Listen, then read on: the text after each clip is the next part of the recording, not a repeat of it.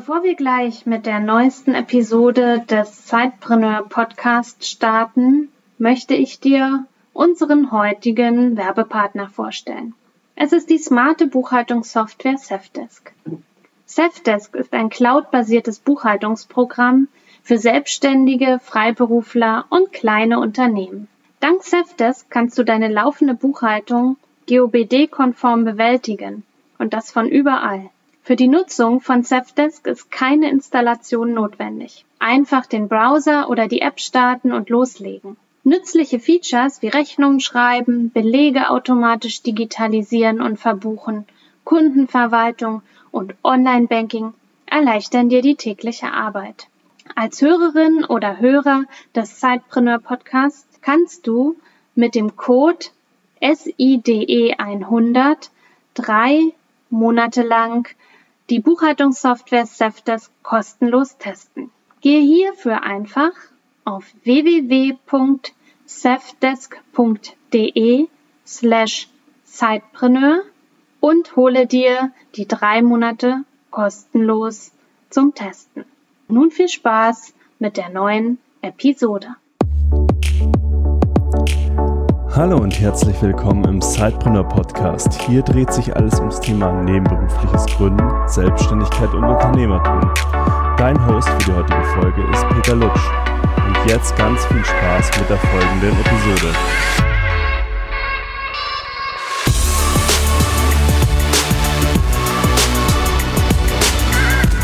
Hallo und herzlich willkommen zu einer neuen Episode des Zeitbrenner Podcast. Ich habe heute Kai Schimmelfeder dabei und wir widmen uns heute einem sehr spannenden Thema, nämlich öffentliche Fördermittel. Klingt erstmal nicht so, ist es aber tatsächlich, weil es ist eine sehr unterschätzte Fördermöglichkeit, ähm, um gerade zum Beginn eines Unternehmens, aber auch wenn man im Wachstum ist, ja, sein Unternehmen vielleicht auch nochmal auf das nächste Level zu heben. Und Kai hat eine ganz spannende Vergangenheit auch. Er hat zwischenzeitlich mal LKWs gezogen. Jetzt hilft der Unternehmen dabei, sozusagen sie auf das nächste Level zu ziehen. Und was da sich dahinter alles verbirgt, das wird uns Kai jetzt erstmal persönlich ja, vorstellen. Hallo Kai, ich freue mich sehr, dass du dabei bist. Peter, ich danke für die Zeit, die wir verbringen werden. Äh, will ich ein bisschen gerne was zu erzählen. Ja, Kai, vielleicht magst du unseren Hörern erstmal so ein bisschen äh, so einen Hintergrund geben. Wer bist du überhaupt? Was machst du so? Ähm, hol uns da doch ein bisschen ab, bitte. Ja, ja, Name hast du schon genannt. Äh, Kai Schimmelfeder. Vorne Schimmel, hinten Feder. Das ist ein Wort. Vorne Pferd, hinten Vogel. Mhm. Gibt schon tausend Varianten von dem Namen, also seit meiner äh, kleinsten Jugend, die ich noch erinnern kann. Ähm, ja, äh, wir leben in Hamburg, äh, Familie, Hund, äh, haben mehrere Unternehmen äh, selbst aufgebaut. Ähm, das älteste wird jetzt 25 äh, Jahre alt. Auch mal aus einer quasi Nebenberuflichkeit entstanden, falls mhm. das mal viel interessant ist. Wir beraten Unternehmen von der, von der Gründung äh, bis auch zur, zum Auslands- oder EU- und weltweiten Geschäft bei der Finanzierung von Investitionen, Innovationen, Unternehmenskäufen, also alles, was mit Geld zu tun hat, beraten wir Unternehmen und die, die es werden wollen, mit Fördermitteln. Das heißt, zu uns kommen Unternehmen, die äh, investieren möchten und fragen dann, kann man das irgendwie fördern lassen? Kann man da wirtschaftliche Vorteile generieren? Was will der Staat eigentlich? Denn viele denken ja, die Fördermittelunternehmen oder die Unternehmen, die Fördermittel nutzen, denen geht schlecht. Das ist mitnichten so. Ähm, das ist äh, vielleicht jetzt auch erstmal durch äh, Corona sehr stark sag mal, bedient. Aber es gibt über 5100 Förderprogramme, also nochmal 5100 Förderprogramme mit insgesamt in der EU über eine Billion Zuschuss. Wahnsinn. Schluss heißt geschenktes Geld vom Staat.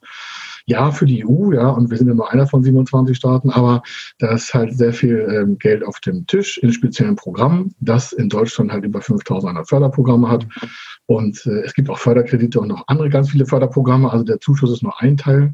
Und da helfen wir Unternehmen, das äh, zuzuführen. Warum? Es ist auch so gewollt. Also die ganzen Förderprogramme sind staatliche Lenkungspositionen. Ähm, wenn zum Beispiel ein Förderprogramm für äh, junge und äh, immer innovative Gründer, wenn es da Zuschuss gibt, was, was, was machen dann die meisten Gründer? Die wollen halt in diese Richtung investieren. Das heißt, es ist auch eine Lenkungsfunktion, dass Unternehmen innovativer werden, Wachstum haben. Kann aber auch für eine Gründung sein. Wir haben hier in Hamburg zum Beispiel ein ähm, tolles äh, Programm. Da geht es quasi um die Erstellung von Businessplänen. Also um, erstmal um die Konzeption. Da gibt es dann schon geschenktes Geld vom Staat. Hat nichts mit Beratungsförderung zu tun, sondern da geht es wirklich darum, Unternehmen oder jungen gedanklichen Gründungsplanern, egal ob die angestellt sind oder Student oder ob die äh, schon selbstständig äh, gedanklich spielen, überhaupt auf den Weg zu bringen, sich konzeptionell mit dem Unternehmen zu beschäftigen. Das ist eine riesen Bandbreite. Und äh, wir betreuen 80 Prozent unserer Jobs halt in, in, Deutschland, haben ein bisschen was in Europa, haben auch ein bisschen was in Amerika und äh, China und ähm, in Asien und Indien und Afrika auch. Aber das ist, äh, das sind so Stile. Also das machen wir den ganzen Tag. Wir sind hier 25 Leute fest angestellt und ich meine Full Payment, also die sind hier wirklich angestellt, jetzt nicht irgendwelche Freelancer, die ich dann dazu zähle. Die haben wir auch noch. Wir haben mhm. nur den ganzen Tag Fördermittel. Also diese Menschen, die hier arbeiten, machen nichts anderes als Fördermittel. Sehr spannend. Aber vielleicht gibst du uns noch, bevor wir jetzt auf die Fördermittelthematik genauer eingehen, vielleicht, ich habe das ja ein bisschen angeteasert, du hast mal LKWs gezogen, dass du die Hörer nochmal abholst. Das ist ja das, warum ich gedacht habe, Mensch, wir sprechen miteinander. Ich bin ja im Leistungssport groß geworden. Das ist ja schon ein paar Jahre her. Ähm, mit, äh, habe aktiv äh, stärkste Männer der Welt mitgemacht, also die Strongest Men Wettbewerbe, die man mhm. früher im Fernsehen sehen konnte und heute auch noch. Also LKWs ziehen, Flugzeuge ziehen, Schiffe ziehen, äh, weit werfen. Das habe ich gemacht, weil ich äh, früher im Kraft-3-Kampf war. Also ich habe früher im Leistungssport äh, ähm, im Amateurbereich, weil das Amateursport ist, also Schwergewichte gehoben. Mhm. Daraus gab es diese stärksten der Weltwettbewerbe. Damit habe ich mein Geld verdient. Ähm, ich konnte zur Zeit äh, das sehr gut machen. Also ich war schon immer ein bisschen schwerer als alle anderen und äh, habe das halt dann zu meinem Sport gemacht, zehn Jahre war davon voll abhängig. Also das heißt, ich habe entweder, wenn ich äh, gewonnen habe, habe ich Geld verdient wenn nicht, war es halt schlecht.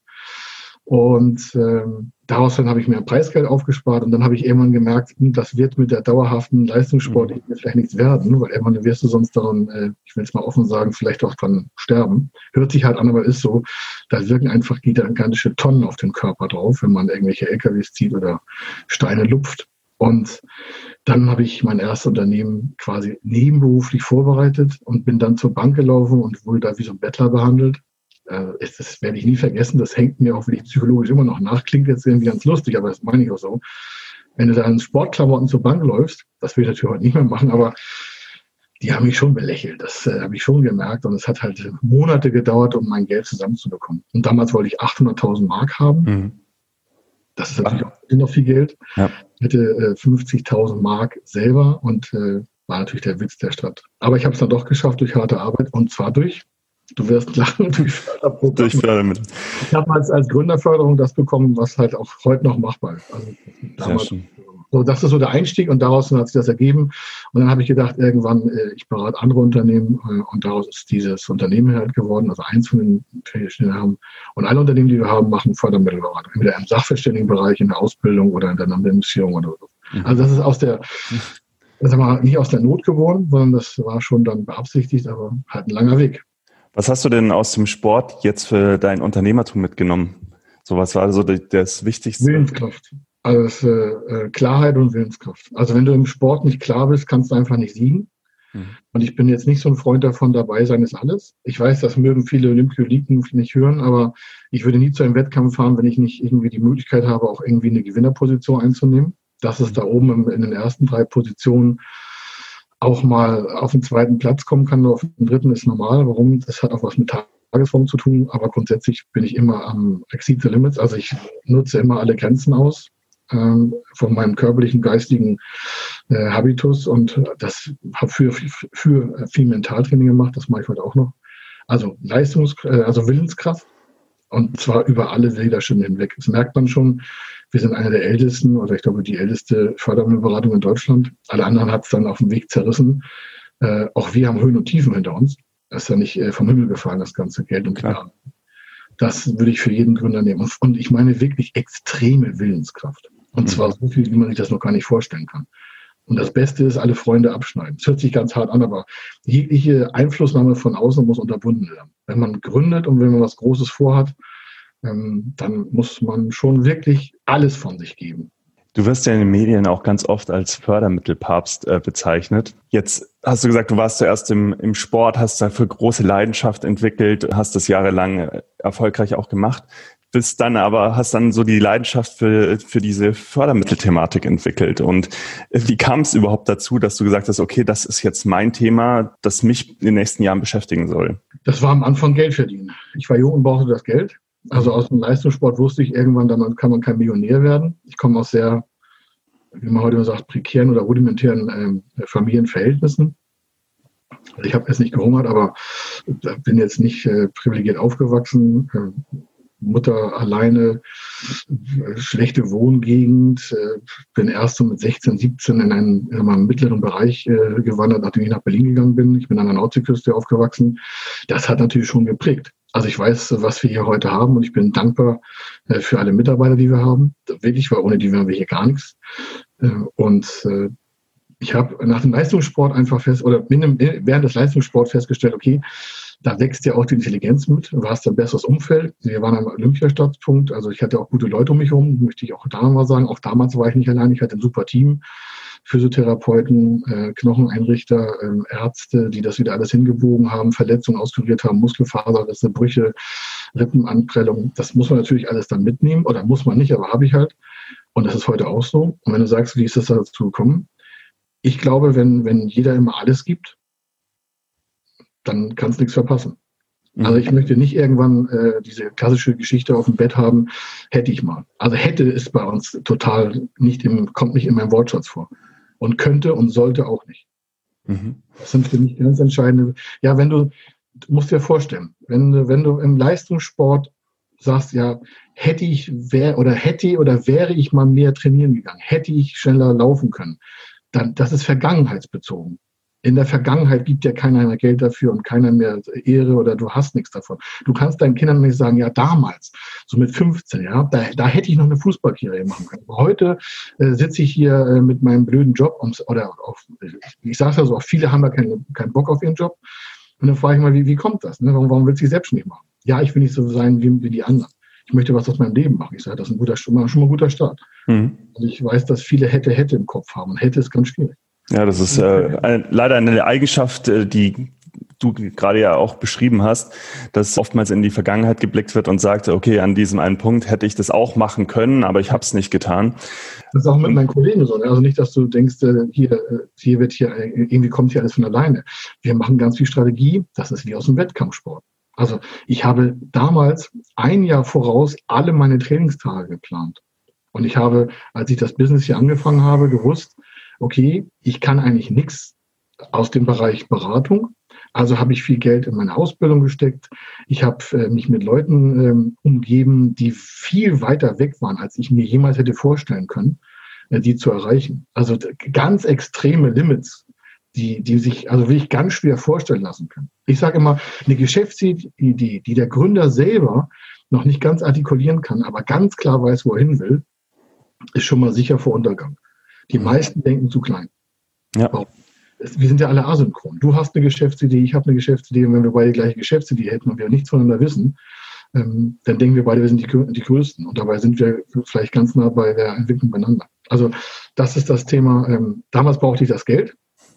Ich hatte auch kein Why oder was ich da irgendwie für Ziele hatte. Das erste Jahr habe ich einfach nur äh, gearbeitet wie ein Verrückter. Das kannte ich aus dem Leistungssport schon, um mir einfach meinen Lebensunterhalt auch zu verdienen. Weil damals gab es kein Internet für, für Fördermittelberatung, sondern das haben wir uns wirklich händisch durchgearbeitet. Damals gab es noch äh, Antragsunterlagen mit fünffachen Durchschlägen.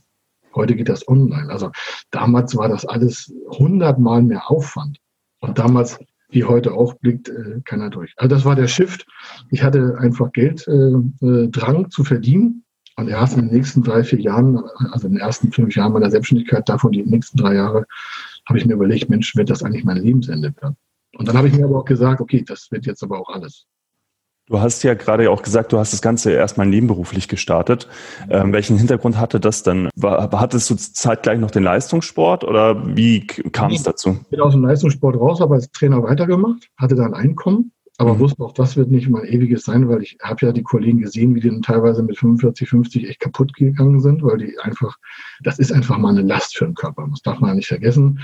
Ähm, ich hatte das Glück, äh, gute Biomechaniker um mich herum zu haben. Also die haben mir wirklich allen Schutz gegeben, was ich äh, konnte im Training. Und ähm, das ist auch da schon der erste Tipp. Die besten Leute um sich herum haben, schützt schon mal vor einem klassischen Untergang.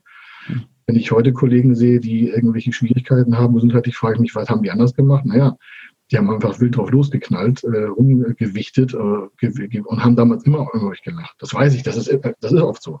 Aber dann muss man einfach lachen lassen. Aber ich habe mich damals halt mehr geschützt, mehr Bandagen gezogen, äh, härtere Gürtel angezogen, härter trainiert, vorsichtiger, aber härter, mehr trainiert, mehr gemacht und halt einfach nicht die Quick Wins. Die meisten versuchen immer so den Vorteil im Schnellen erreichen. Das kannst du im Leistungssport, habe ich noch nie einen gesehen, der heute gestartet, morgen ist der Olympiasieger. Und mhm. das ist bei vielen, die Unternehmen aufbauen wollen, leider durch Medien auch echt total asynchron. Wenn ich immer so sehe, wir kriegen hier, ich habe damals ja meinen eigenen Plan auch gemacht. Ich habe einen Businessplan gemacht, nicht so kultiviert, wie man es heute macht, sondern mhm. ich habe auf ein paar Zettel was rumgeschrieben, eine Planung gemacht, was brauche ich, wo will ich eigentlich hin. Äh, und habe dann gemerkt, das schaffe ich gar nicht. Ich habe dann meinen Job behalten und habe dann nebenbei äh, aufgebaut. Das war eine Mörderbelastung. Weil das, was andere nebenbei betrachten, habe ich dann Vollzeit gemacht. Also ich habe 40 Stunden Vollzeit gearbeitet als Trainer und 40 Stunden mein Business vorangetrieben. Mhm. Und ähm, du hast ja gesagt, also ein wichtiger Faktor war dann zuerst, dass du nebenberuflich gegründet hast, dass du ein Einkommen hattest nebenbei noch und dann die Zeit hat auch, auch hattest, dich weiterzubilden. Du hast ja gesagt, du hast ganz viel in deine ähm, Ausbildung dann auch gesteckt, ja. weil du ja keine Erfahrung hattest. Und das hat es dir dann sozusagen ermöglicht, überhaupt diesen Einstieg zu machen, dass du auch noch dieses sichere Einkommen hattest, richtig? Ja, ich habe ja bei mir selber gemerkt, als ich ähm, mich selbstständig machen wollte, dass das ähm, schwierig, also dass das anstrengend wird. Das war ich aber gewohnt. Habe dann erst meine Karriere runtergefahren im Sport, habe äh, mit meinen besten Werten aufgehört. Ähm, das war eigentlich auch ganz gut. Es hat mir im Herz natürlich wehgetan, weil wenn du den ganzen Tag, ich habe zehnmal die Woche trainiert.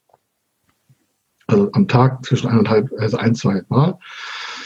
Habe auch wirklich keine Feier gemacht, kein Geburtstag, kein Alkohol, keine Party, keine, nur trainiert, trainiert, trainiert den ganzen Tag. Ja. Mhm. Und ähm, dann hörst du irgendwann auf, lässt es auslaufen, hatte nebenbei den Trainerjob, damit ich natürlich auch äh, leben konnte, Wohnung bezahlen konnte, Auto, sonstiges, ein bisschen Luft holen. Aber das sind keine Reichtümer, da kannst du, da ist der Monat zu Ende und das Geld ist schon längst vor, vorbei. Das kennen vielleicht auch einige damals. Und ähm, dann habe ich gemerkt, okay, so geht's nicht weiter. Also das wollte ich ja nicht. Dann habe ich ja das Thema mit dem eigenen Business gemacht, festgestellt, Finanzproblem, also das heißt, Finanzbedarf ist höher, als ich selber Geld hatte.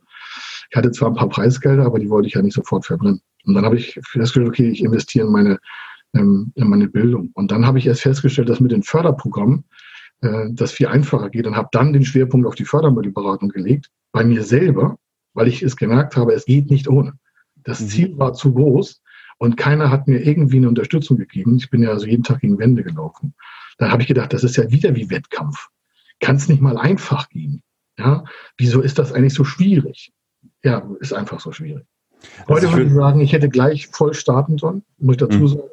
Ich habe wirklich ein, zwei Jahre meines Lebens vorne ähm, äh, falsch gestaltet, weil ich äh, mir selber nicht vertraut habe. Aber das kennen vielleicht viele andere auch. Ich würde behaupten, dass was du bei der Thematik immer noch oftmals gegen Wände läufst, weil äh, also du machst ja sehr viel. Du bist ja als Speaker tätig für das Thema, du bist Buchautor, du hast, wie gesagt, auch diese Beratung, die du da machst, die tagtäglich und was mir so immer wieder begegnet, äh, wenn wir mit Gründern sprechen, dass, dass da so auch ein bisschen der Überblick fehlt, weil du hast ja gesagt, es ist vieles einfacher geworden durch die Digitalisierung, aber was nicht einfacher geworden ist, ist sozusagen sich überhaupt einen Überblick zu verschaffen. Also das ist so ein, so ein riesiges Konstrukt, wo man sich erstmal zurechtfinden muss. Und bevor es viele Unternehmer dann eben tun, lassen sie es lieber, weil es ihnen zu kompliziert ist. Warum gibt es deiner Meinung nach noch immer keine richtige Lösung, also keine richtige Anlaufstelle, dass man sich da leichter einen Überblick äh, verschaffen kann, so eine allumfassende? Ja, das ist, hat was mit den Förderprogrammen zu tun. Es gibt ja 5100 Förderprogramme. Wir selber machen im Jahr so circa 1000 Projekte. Mhm. Ja, wir bekommen so zwischen zweieinhalb und 3000 Anfragen. Und davon äh, sind wir in der Lage, circa 1000 auszuwählen, die auch umsetzbar sind. Weil nicht jeder, der irgendwie bei uns eine Anfrage stellt, hat dann ähm, Business, wo es sich auch lohnt, weiterzugreifen. Das sagen wir auch ganz offen. Also es ist ja, nun haben wir hier eine, eine Art Warteschlange. Das hatten wir ja früher nicht. Aber daraus ergibt sich schon das Problem. Wir haben ganz viele Förderstellen in Deutschland, über 150. Dann kommen noch die aus der EU dazu.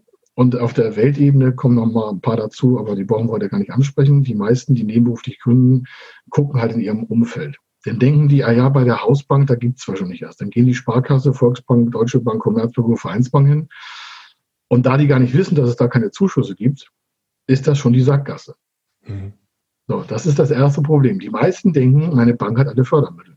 Nein, eine Bank hat eigentlich gar keine, in Anführungsstrichen, Fördermittel. Eigentlich gehört das Thema Fördermittel, das Wort ist nicht definiert, Fördermittel. Wenn man sagt, ähm, Subvention ist was anderes. Mhm. Dann, dann wird es schon schwieriger zu sagen, okay, ich hole mir bei einer Bank eine Subvention. Das geht grundsätzlich gar nicht. Ja, das mhm. ist verboten. Also gibt es extra Förderstellen. Du kannst bei einer Bank ein Sparkonto, ein Geschäftskonto öffnen. Aber wenn du sagst, ich hätte gerne sowas wie ihr habt, Inkubator, da gibt es vielleicht Sponsoren aus dem Banking-Bereich, aber finanziert wird das eigentlich dann von dem, von dem Bundesland. Und das wiederum in Kofinanzierung der Europäischen Union. Da sind also mindestens auf dieser Ebene imaginär, also unsichtbar, schon mal drei, vier Partner, die du selber, der liebe äh, Peter, noch gar nicht gesehen hast. Vielleicht siehst du ein paar Logos auf dem Inkubator-Settle oder sowas. Aber so jetzt bist du aber da drin. Jetzt stell dir mal vor, jemand arbeitet Fulltime und will sich mit dem Thema beschäftigen. Wo soll der anfangen? So, ne? und, das ist, und dann, weil das halt so kompliziert ist, es gibt 150 Förderstellen, 5113 Förderprogramme. Es gibt äh, regionale Förderung, Bundeslandförderung, Deutschlandförderung, EU-Förderung. Ähm, dann ist die Definition nicht einfach, was ist eigentlich ein Förderprogramm? Dann sagen die, ja, ja, ich habe da schon was von gehört. Dann sagen die, ja, äh, Gründerförderung, ja, mir geht's ja gar nicht schlecht. Also alleine schon die Wertigkeit der Förderung gegenüber ist sehr different in Deutschland, also von den einzelnen Menschen. Also Wertigkeit in Form von, ähm, ich, ich bin ja nicht arm, ich brauche keine Förderung. Ich sage, nee, wer Förderung bekommt, ist quasi schon mal ausgezeichnet. Und das meine ich auch so. Warum? Der, der eine Förderung bekommt von den über 150 Förderstellen, die leider keine Zentralstelle haben, weil es halt verschiedene Finanztöpfe gibt. Es gibt nicht einen Finanztopf, aus dem dann alles geregelt wird, sondern jedes Bundesland kann in der EU nochmal einen Antrag stellen, eine Kofinanzierung aus den Brüsseler Mitteln zu generieren in bestimmte Länderprogramme. Dann haben wir noch die ganzen, dann haben wir 16 äh, Programm, 16 Bundesländer, die haben ihre eigene Programmstatuten. Dann haben wir nochmal die Bundesebene, die haben ihre eigenen Statuten. Und dann noch halt die 150 Förderstellen. Und alle wollen ja irgendwie dann auch ihre, ich sag mal, ähm, Daseinsberechtigung äh, verfügen, haben dann wiederum eigene Richtlinien, und allein in Deutschland haben wir äh, 1500 und ich glaube jetzt aktuell 63 Richtlinien zur Nutzung der verschiedenen Förderprogramme. Wahnsinn. Das hat sich auch nicht, äh, zu meiner Zeit gab es 900 Förderprogramme, also 95, 1995. Und in den letzten 25 Jahren haben wir bis auf 5100 ein paar zerquetschte Fördermittel. Das also wir haben eine Verfünffachung der Förderung, ich glaube eine Verzehnfachung der Richtlinien. Es ist für jemanden, der, egal ob nebenberuflich gründen will oder expandieren will, das Startup hochfahren will, skalieren will, das ist schon nicht einfach, weil es einfach nicht zentral gelauft, äh, läuft, weil es keine zentrale Finanzmittelstatus äh, gibt. Okay, verstehe. Ähm, vielleicht ganz kurz noch, um die Hörer abzuholen. Wir haben ein ganz kurzes Vorgespräch gehabt und da habe ich äh, Kai gesagt, dass wir auch letztes Jahr, und die Hörer wissen es ja auch, die uns schon länger hören, dass wir auch eine Förderung bekommen haben vom Freistaat Bayern, in, damals im Media Lab Bayern. Nur vielleicht ganz kurz zum Hintergrund, weil das war bevor wir den Aufnahmebutton heute gedrückt haben. ähm, darauf hat sich Kai gerade bezogen. Ja, genau. Genau. Ähm, Kai, trotzdem, wenn man jetzt die ersten Schritte machen möchte und sich überhaupt dieser Thematik nähern äh, möchte, äh, was wäre das deiner Meinung nach? Also was wäre so der erste Anlaufpunkt, äh, um da überhaupt erstmal loszulegen und sich zu informieren? Also ja klar, also wir empfehlen natürlich, wir haben einen gebührenfreien YouTube-Bereich, also den kann man finden, wenn man meinen Namen eingibt, also Kai Schimmelfeder äh, kann man eingeben, dann findet man auf YouTube was. Mhm. Da haben wir sehr viele Sachen erklärt, auch für, äh, für Gründung und Startup und äh, was es alles für Möglichkeiten gibt. Da sind ein paar hundert Videos drauf. Mhm. Wenn jemand aber sagt, na, ich suche aber schon speziell nach Förderprogrammen, dann gibt es eine kostenfreie Möglichkeit beim Wirtschaftsministerium. Also die wiederum hat eine Plattform, die nennt sich förderdatenbank.de. Förderdatenbank.de ist eine gebührenfreie Plattform. Da sind zwar erst 2000 und ein paar zerquetschte Förderprogramme drauf, also nicht alle, die es gibt, aber schon mal ein toller Einstieg über 2000, muss man sich mal vorstellen. Mhm. Kann man über so ein äh, quasi ein Anklicksystem seine Region raussuchen, aber man kann das Bundesland wählen. Das ist natürlich schon nicht schlecht. Dann hat man die Bundesländermittel und die EU-Mittel und die deutschen Mittel, die in dem, an dem Standort laufen. Das heißt, der, der nebenberuflich oder hauptberuflich jetzt aktiviert ist durch das Gespräch hier von uns, sagt, Mensch, ich habe eine Idee, lass mich mal gucken, was da so ist. Förderdatenbank.de. Mhm. Äh, also bitte gar nicht uns äh, anschreiben, ja, das, darum geht es, das Gespräch, sondern es geht darum, Türen zu öffnen, weil es einfach eine riesen Welt an Förderprogrammen ist. Und dann hast du eine Liste von fünf, sechs, sieben, acht, neun, zehn.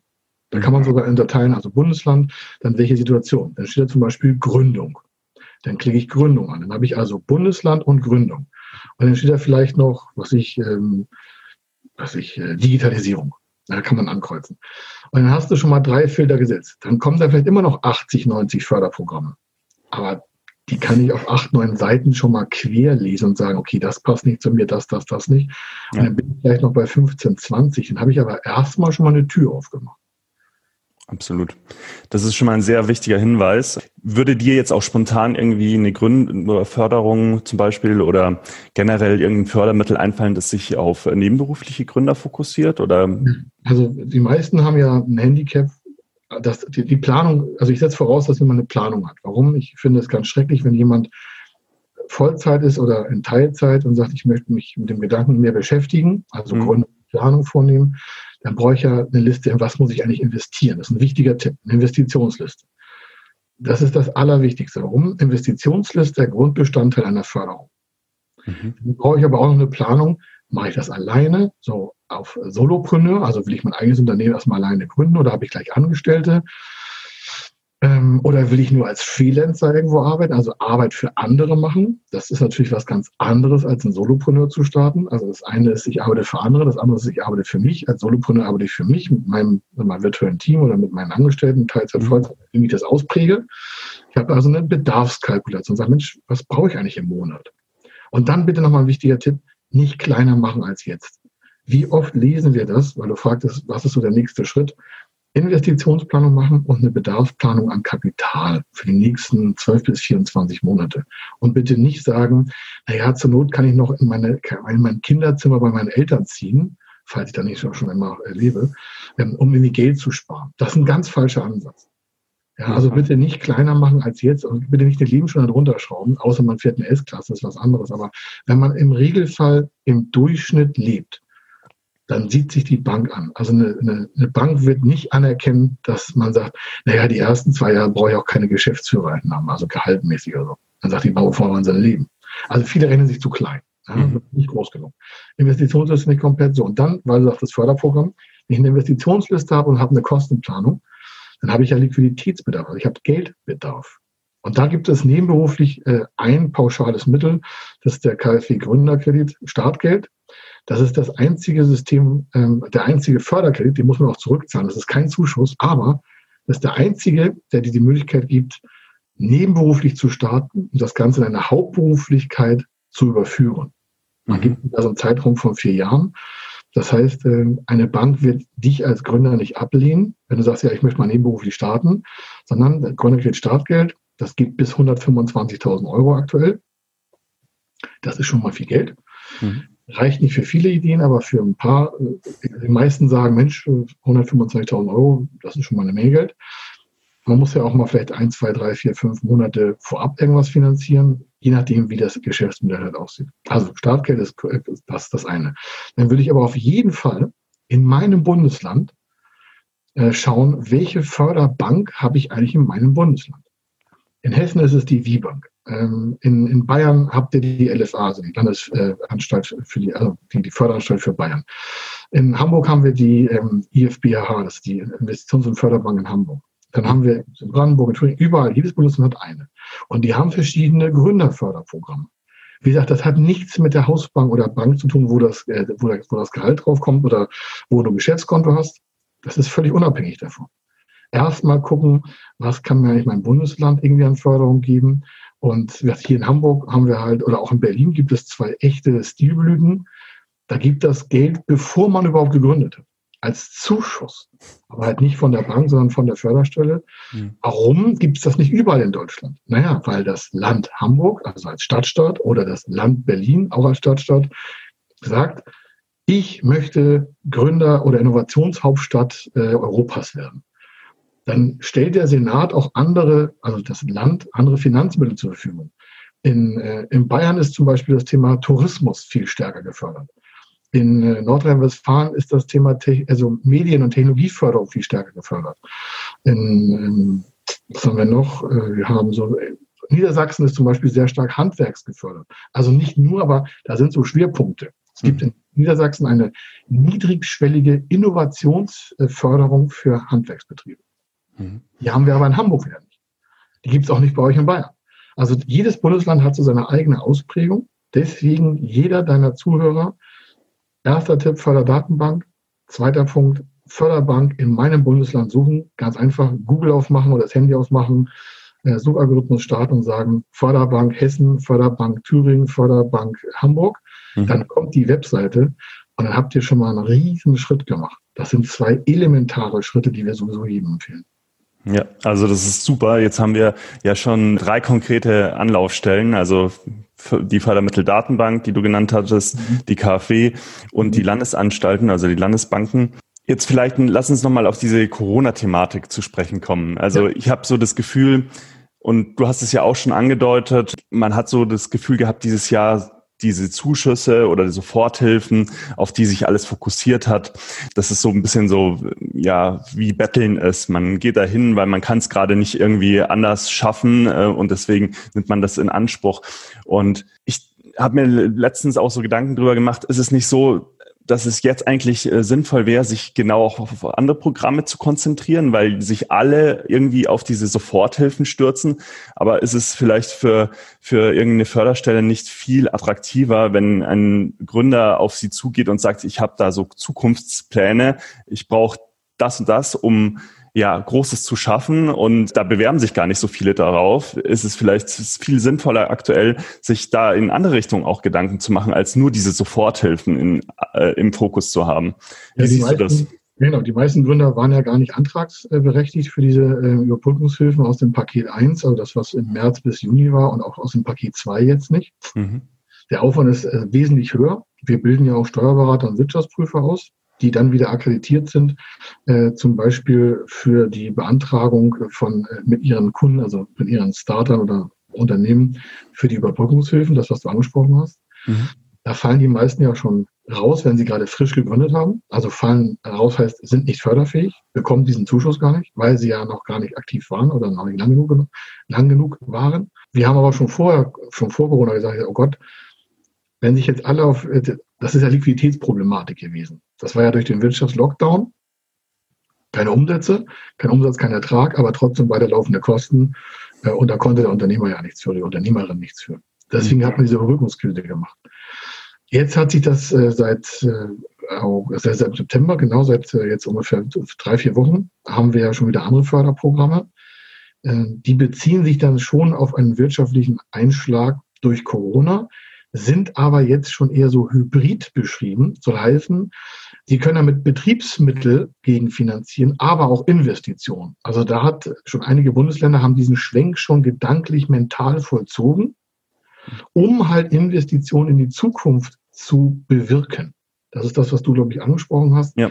Wir waren, wir sind immer dafür, nach vorne zu investieren. Die Vergangenheit, das ist wie mit hätte, sollte und äh, könnte und wäre vielleicht äh, genauso. Das ist alles Vergangenheit. Manchmal äh, sollten sich auch Gründer mal überlegen, okay, muss ich an meinem Geschäftsmodell festhalten oder habe ich jetzt durch Corona was gelernt? Ja, ich habe was gelernt, super.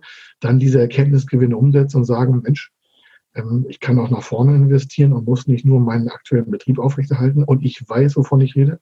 Wir betreuen hier ein paar hundert Unternehmen, die auch unter Druck geraten sind. Mhm. Aber denen haben wir gleich gesagt, hey, Geschwindigkeit aufnehmen, bloß nicht locker lassen, weil immer gegentrendig arbeiten. Das ist immer ein super, super Tipp. Weil wenn alle jetzt sagen, ja, wir wollen das mal abwarten und halt nicht nach vorne investieren, dann wird die Masse derer, die abwartet, immer größer. Und es werden die gewinnen, die halt neben diesem Mittelmaß, wo sich die Masse befindet, herausstehen. Und die, die herausstehen, stehen halt meistens in Gewinnerposition. Das kann ich aus 25 Jahren Berufserfahrung auch ganz klar an Fakten belegen. Wir haben äh, es gibt ja Studien dazu, wer mit Förderung arbeitet, hat im Regelfall ein achtprozentigeres Wachstum im Jahr ohne Unternehmen, äh, die keine Förderung haben. Also wenn man zwei Unternehmen vergleichen würde, dann passiert genau das, was du gesagt hast. Einige bleiben halt stehen und einige gehen in die Investition und holen sich die richtigen Förderprogramme, egal sei es jetzt Förderkredit oder sei es Zuschuss als geschenktes Geld vom Staat oder Gründerförderung für technologieorientierte Gründung, also so klassische Startups oder was auch immer oder bestehende Unternehmen die dürfen wir nicht vergessen. Diese 5000 Förderprogramme, die ich äh, angeführt habe, sind ja über verschiedenste Unternehmenssituationen nutzbar. Mhm. Und wenn ich ein junges Unternehmen bin und will eine App gestalten für, was ich, die Kinderbetreuung mit Alarmanlage, automatisches Fördersystem mit Nanny-Überwachung und Bewertungssystem für sonst was, oder irgendwas, dann muss ich da ja investieren. Und dann nützt mir ja die Corona-Förderung nichts, weil die ist ja in der Vergangenheit äh, quasi verursacht. Und ja. da gibt es so viel Innovationsförderung. Innovationsförderung kann man mit Gründerförderung kombinieren. Und Innovationsförderung hat immer Kofinanzierung als Zuschuss. Eine mhm. Innovationsfinanzierung guckt auf die Innovation, auf die Neuheit, auf die Entwicklung von zukünftig nutzbaren Produkten, Dienstleistungen oder Verfahren. Und darauf sollten, das möchte ich damit abschließen, deinen dein Impuls mit aufnehmen. Ja, die Leute sollten die mit mir zuhören und sagen, geh nach vorne raus, ja, weil in der Zukunft liegt das, was äh, schön ist. Ja, und nicht zuletzt ist es ja auch gerade, sind es ja auch gerade die Krisenzeiten, die dann auch die größten Gewinner irgendwie mit sich bringen. Ähm, also Unternehmen, die dann die Situation auch richtig einschätzen und dann herausstechen können, auch wenn es natürlich für viele sehr, sehr schwierig ist. Aber das ist auch das, was wir immer unseren Zuhörern gesagt haben. Überlegt, wie könnt ihr euren Business Case vielleicht ändern? Wie könnt ihr jetzt in die Zukunft schauen? Und da ist jetzt äh, das Thema mit äh, Fördermitteln natürlich. Wie kann ich das dann auch nochmal unterstützen durch, durch die öffentliche Hand? Wie, wie kann ich das einfach alles zukunftsfähiger machen? Und ich ähm, einen Satz dazu packen, weil der ungern so, aber ja. ich habe in den letzten Interviews immer so vergessen, ähm, das wollte ich hier auf jeden Fall bringen, gerade weil ich in der gleichen Situation mal war ich habe mich wirklich noch jahrelang nach meinem Start ins Unternehmerende oder in die Selbstständigkeit, ich will nicht sagen schlecht gefühlt, aber das hat bei mir schon echt Spuren hinterlassen. Müsst ihr euch vorstellen. Und so sind ja auch viele eurer Hörer, die haben ein Leben. Die arbeiten, die sind ja, haben ja einen Wert darstellen. Einige haben Familie, einige haben Kinder, einige wollen sich auch mit 40 erst äh, nochmal nebenberuflich oder mit 50. Wir haben hier 65-jährige Gründer. Also, mhm. das, also das, all das ist ja völlig egal. Das ist vielleicht nicht so einfach, ja, hat ja was mit Lebensende zu tun, aber grundsätzlich alles machbar. Die Förderung sagt nicht, naja, also sie kriegen keinen Zuschuss, wenn sie nicht mehr 100 Jahre alt werden. Das ist ja völliger Quatsch. Also das ist auch schon eine Diskriminierung hier gar nicht machbar. Also alle Möglichkeiten der Welt. Es kann aber nicht jeder schaffen, weil nicht jeder vielleicht bereit ist, das zu tun, was zu tun sein muss. Ja, natürlich muss man seine Familie versorgen und das alles. Aber ich habe jahrelang daran geknabbert, dass wir so einen Förderkredit hatten und wir hatten damals gar keinen Zuschuss, sondern nur einen Förderkredit. Das muss man nicht selbst damals gab es schon äh, Paragraph 12 und 14 Finanzstabilisierungsgesetz. Den, dieses Gesetz gab es damals schon, 95 und 94, als ich gestartet bin. Den gibt es heute auch noch. Da steht halt drin, Förderung ist für die Wachstum, also Prosperität nach vorne, zukunftsorientiert und Investitionsverhalten. Also es wird das gefördert, was in die Zukunft hineingedacht wird. Es muss sich keiner schlecht fühlen. Nur weil jetzt alle sagen, oh Corona, die geht schlecht. Nein, es gibt sieben Corona-Förderprogramme. Sieben von 5.113 Förderprogrammen. Ich will nochmal ganz klar sagen, dass sich wirklich keiner von deinen Hörern irgendwie ähm, äh, denken muss, oh Gott, oh Gott, oh Gott, das darf ich gar keinem erzählen. Nee, ganz im Gegenteil. Rausgehen, Welt verändern, Förderung nutzen, besser werden, weil es ist einfach nachweislich, ohne Förderung stehst du einfach wirtschaftlich schlechter da. Ja, und dann ist man selber schuld, wenn man sie nicht nutzt, diese Chance. Ja. Also sehr wichtiger Impuls, den du hier nochmal mitgegeben hast. Wenn du jetzt deine Vorträge oder auch in der Beratung bist, was sind denn da so die, die drei häufigsten Fragen, die dir immer gestellt werden, also die sich immer wieder auch ja, wieder wiederholen sozusagen? Was sind das? Mhm. Also der, der Zeitablauf ist für viele elementar.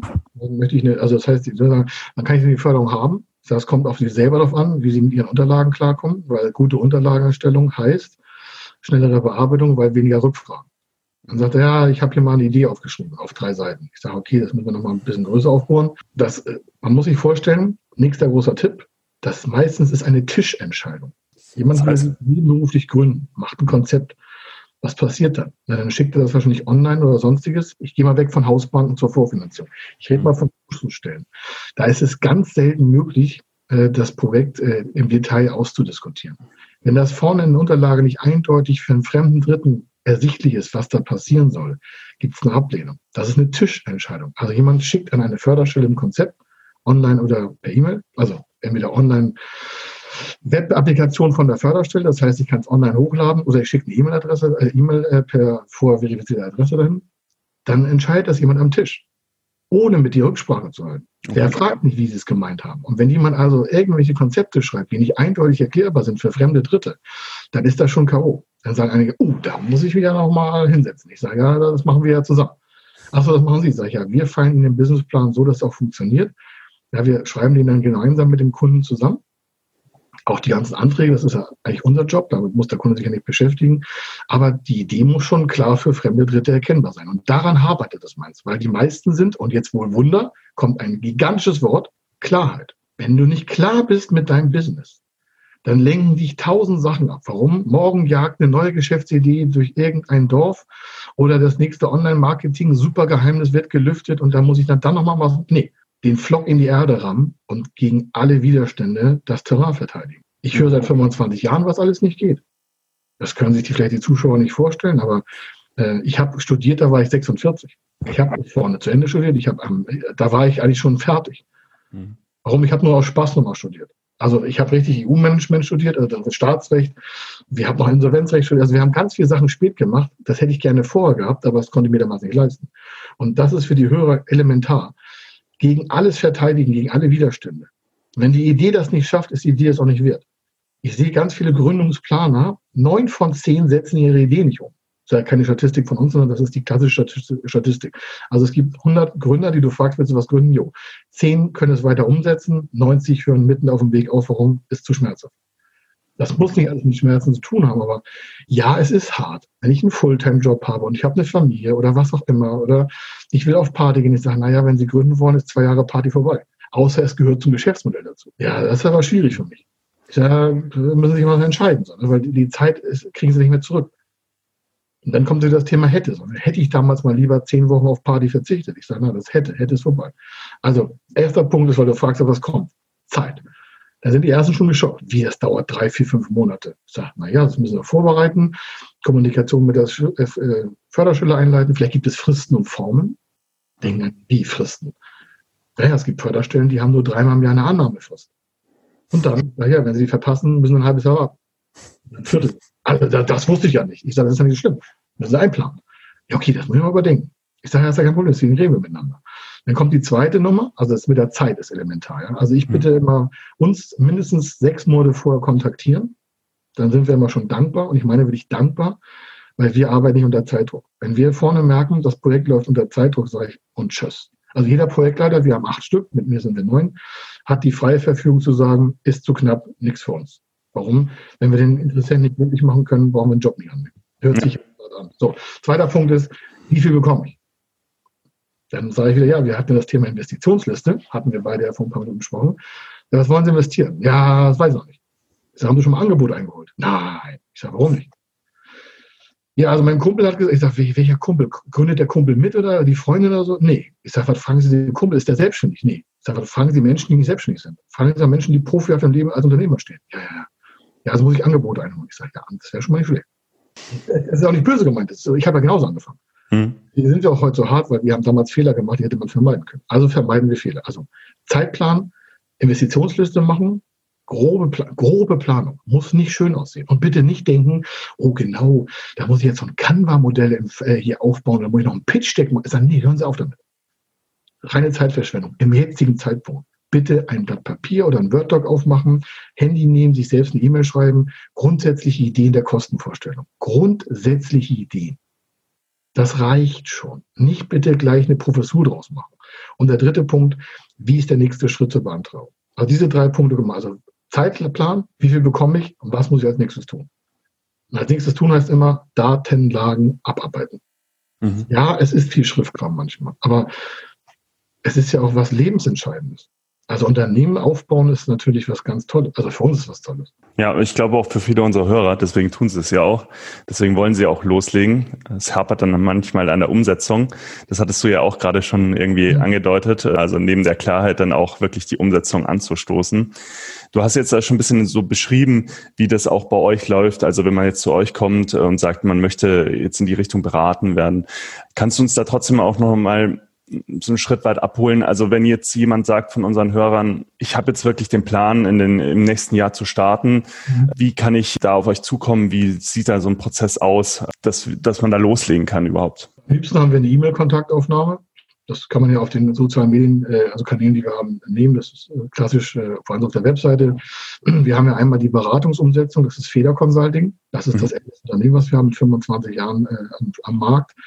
Hm, die anderen Sachen, die wir noch haben, so Vortragssachen und Eventveranstaltungen plus noch Sachverständigenbüro und noch Investment, wir haben eine Investmentgesellschaft und sowas, das lasse ich mal außen vor. Aber das ist der erste Aufschlag. Also bei Feder aufschlagen oder bei dir aufschlagen und fragen, ja, was mache ich jetzt? Das kannst du auch machen, weil ihr habt ja genügend Erfahrung auch. Also das erste ist E-Mail schreiben. Ich heiße Hasi Müller, das und das habe ich vor, ich habe mich bis da und da gekümmert, das ist mein aktueller Status. Ähm, ich habe vielleicht schon eine Investitionsliste, das wäre natürlich ein Traum. Ähm, ich habe folgenden ähm, grundsätzlichen Geschäftsmodellansatz oder ich habe da schon eine Planung gemacht. Einige kommen dann auch schon mit Plänen. Äh, die müssen nicht schön sein. Ja? Aber es ist toll, wenn man vielleicht schon eine Vorhabensbeschreibung mal hat, dass man einem fremden Dritten darstellen kann, was habe ich eigentlich vor? Womit werden wir Geld verdienen? Mhm. Die meisten sagen, ja, ich will, was ich hier so, so der Klassiker ist so Herzensbusiness. Ich sage, das ist eine super Sache, hatte ich auch, also später, aber hatte ich auch. Aber ich hatte immer einen Plan, wie ich damit Geld verdienen will. Und viele haben halt zu kleine Ideen und dann platzt der Traum, weil das heißt, naja, haben sie denn die Mehrwertsteuer berechnet? Was denn mit der Vorauszahlung? Und mit einmal kommen in so einen Plan Kosten rein, an die der Gründer noch gar nicht gedacht hat. Versicherung, vielleicht braucht er eine Bürgschaft von der Bank aus Förderprogramm, dann kostet das auch ein paar Gelder. Das nicht für uns, sondern erstmal grundsätzlich fürs Modell. Und mit einmal werden aus, was ich, 15.000, 20.000 im Monat oder 5.000, 10.000 oder 100.000, egal wie groß das ist, werden vielleicht 10, 15 Prozent mehr Kosten entstehen ist normal. Warum? Hat ja keiner gelernt in der Schule. Ich habe nicht in der Schule gelernt, wie man ein Unternehmen aufbaut. Hat gibt's ja nicht in der Schule. Selbst äh, im Abiturbereich nicht. Selbst wenn du Student bist, BWL, lernst du jetzt nicht perfekt ein Unternehmen aufzubauen. Mhm. Also hat es keiner gelernt. Also werden Fehler passieren. Das ist normal. Muss man sich aber klar mit äh, auseinandersetzen und sagen, okay, muss ich halt nachsetzen. Ja, kein Problem. Kann man einfach mal fragen. So, und das mhm. ist das, ähm, so ist der Ablauf. Also wir schreiben eine E-Mail und dann machen wir alles weitere. Das heißt, wir fragen ein paar Fragen ab, verdichten das und können schon nach den ersten drei, vier E-Mails sagen, okay, das wird sich für Sie lohnen oder nicht. Also mhm. bevor wir überhaupt starten, wissen wir schon, gibt es da eine Förderung, wie hoch, wann, wie groß, wie viel Aufwand, äh, was kostet das, wie geht das um die Umsetzung. Also wir starten gar nicht in eine richtige Kundenbeziehung, wenn wir das, ähm, wenn wir die Anfrage nicht sinnvoll für den Interessenten beantworten können. Mhm. Kannst du uns nochmal die Webseite äh, einfach hier auf Tonspur sagen? Ich verlinke natürlich dann auch alles in den Show Notes, aber das, äh, dass man es vielleicht auch schon mal gehört hat. Ja, also nochmal wichtig ist, dass, dass ich möchte jetzt hier nicht die große Akquise starten, weil ich möchte gerne, dass Menschen sehen, förderdatenbank.de habe ich ja vorhin schon gesagt, das ist das Wichtigste. Unsere Webseite, da geht's schon, da, da, das ist halt federconsulting.com. Federconsulting ist ein Wort, www.federconsulting.com. Aber bitte sucht auch euch selbst äh, ja. in Google die Lösung. Ja? Nicht, weil wir euch abwehren wollen, sondern ich möchte, dass äh, die Zuhörer merken, das ist was für, für die Zuhörer. Ja, das ist, äh, das, da gibt es Chancen, die sind offen. Äh, ich weiß, auch viele Berater äh, finden das ein super Geheimnis äh, und sagen, äh, das erzähle ich alles gar nicht, so mit der Förderdatenbank.de oder mit anderen Sachen. Es gibt noch viel mehr. Die, wir, wir geben ganz viel kostenlos raus. Warum? Je besser der Gründer vorbereitet ist, desto erfolgreicher können wir mit ihm werden. Das ist unsere Philosophie. Und das ist elementar, weil es geht um Lebensentscheidungen. Da werden vielleicht Mitarbeiter gestellt. Das heißt, der Unternehmer oder der Gründer, wenn er nebenbei startet, hat ja auch eine Verantwortung für die Mitarbeiter, die er dann für sich akquiriert und in Lohn und Brot halten will. Das ist vielleicht konservativ gedacht, aber damit kann man Unternehmen aufbauen. Damit kann man sich finanzieller, freier gestalten, weil man vorne gut verantwortlich gearbeitet hat. Ja, Kai, abschließend, was würde mich noch interessieren, ganz äh, persönlich, was hat dich an Ressourcen auch äh, beeinflusst in deinem Weg? Also gab es da irgendwie vielleicht einen Mentor, gab es da ein Buch, gab es da irgendwie eine Veranstaltung? Gab es da so Punkte in deinem Leben, wo du sagst, neben dem, was du selbst getan hast, das hat irgendwie dich beeinflusst in deinem Tun? Ja, das äh, fragst jetzt ja mal einen mittelalten Menschen. Ähm, bin ja schon wirklich zweieinhalb Jahrzehnte unterwegs da gab es ganz viele. Ja, es gab ganz viele Menschen, ähm, die mich unterstützt haben, weil ich aber auch gefragt habe. Also da muss ich schon sagen, es hat, ist keiner gekommen und sagt, hier, ich unterstütze dich mal. Also wenn man nicht gefragt hat, kommt da gar nichts. Also das ist meine Erkenntnis. Das mag eine Differente sein, aber das ist einfach so. Äh, Veranstaltungen natürlich auch, schlechte sowie gute. Muss ich, kann ich keine herauspicken. Also Menschen waren immer entscheidend, aber da möchte ich dazu sagen, ich habe halt relativ schnell angefangen, also diese, diese, ähm, ich sag mal, diese No-Sayers, diese, diese, diese, diese Mega-Zweifler, die habe ich relativ in Sekunden abgeschnitten, auch schon in der Wettkampfzeit. Das habe ich also von damals mitgenommen, das gilt aber auch heute so. Das heißt nicht, dass ich anderer Meinung nicht zulasse. Bloß ich brauche eine fundierte, klare Meinung. Wenn also, wie man, wenn du fragst, was habe ich beeinflusst, Menschen, die mir an Fakten belegen konnten, dass ich zu etwas noch zu überlegen habe. Mhm. Ich habe irgendeinen Blickwinkel nicht betrachtet, dafür habe ich hier gute Leute. Ich bin ja nicht hier der Gott, sondern ich bin einer von vielen. Zwar habe ich es aufgebaut, aber ich achte darauf. Und elementar ist einfach äh, die Fehler. Ich glaube, wenn ich das äh, jetzt beim Reden überlege, in 25 Jahren passieren viele Fehler. Haben viel, auch viel Geld verloren schon, muss dazu sagen. Äh, und ich glaube, das äh, war das Wichtigste. Also Fehler machen, aber genügend Ressourcen zu haben, sich diese Fehler auch leisten zu können. Normalerweise plant man ja keine Fehler ein. Aber das war, glaube ich, das, äh, das Beste nicht, weil ich hätte gerne darauf verzichtet, weil es gab schon ein paar schmerzhafte Einschläge im Leben bei uns, aber, also im Unternehmerleben. Aber das, glaube ich, das Wichtigste, dass man mh, hm, zwar Perfektionismus vielleicht anstrebt, aber ganz klar damit einhergeht zu sagen, es können halt Fehler passieren. Und aus diesen Fehlern dann zu lernen ähm, äh, ist wichtig. Und jetzt kommt nicht der Spruch, äh, den höre ich auch so oft oder lese, also, ja, Fehler sind nicht schlecht, Hauptsache machen nur einmal. Ich habe viele Sachen, die ich falsch gemacht habe, auch leider zweimal falsch gemacht. Also das muss man dazu sagen. Aber umso motivierter bin ich, dass das nie wieder ein drittes Mal passieren wird. Nie. Und ich meine nie. Aber Fehler ist ein großer Punkt. Kommt aber vom Arbeiten. Wer nicht arbeitet, macht keine Fehler. Absolut. Ja, Kai, vielen, vielen Dank für diese wertvollen Insights. Also es hat mir sehr viel Spaß gemacht heute und ich glaube, für unsere Zuhörer war da auch sehr viel dabei. Also gerade initial einfach mal loszulegen und äh, diese Anlaufstellen auch mal zu nutzen und sich zu informieren, die du genannt hast, das ist allein schon sehr, sehr viel wert gewesen. Und wer sich noch mit Kai weiter vernetzen möchte, der kann das gerne über die Webseite machen. Wir verlinken auch den YouTube-Kanal natürlich auch mal in den Show Notes und informiert euch da einfach und legt vor allem los. In jo. dem Sinne, vielen Dank und bis zum nächsten Mal. Tschüss.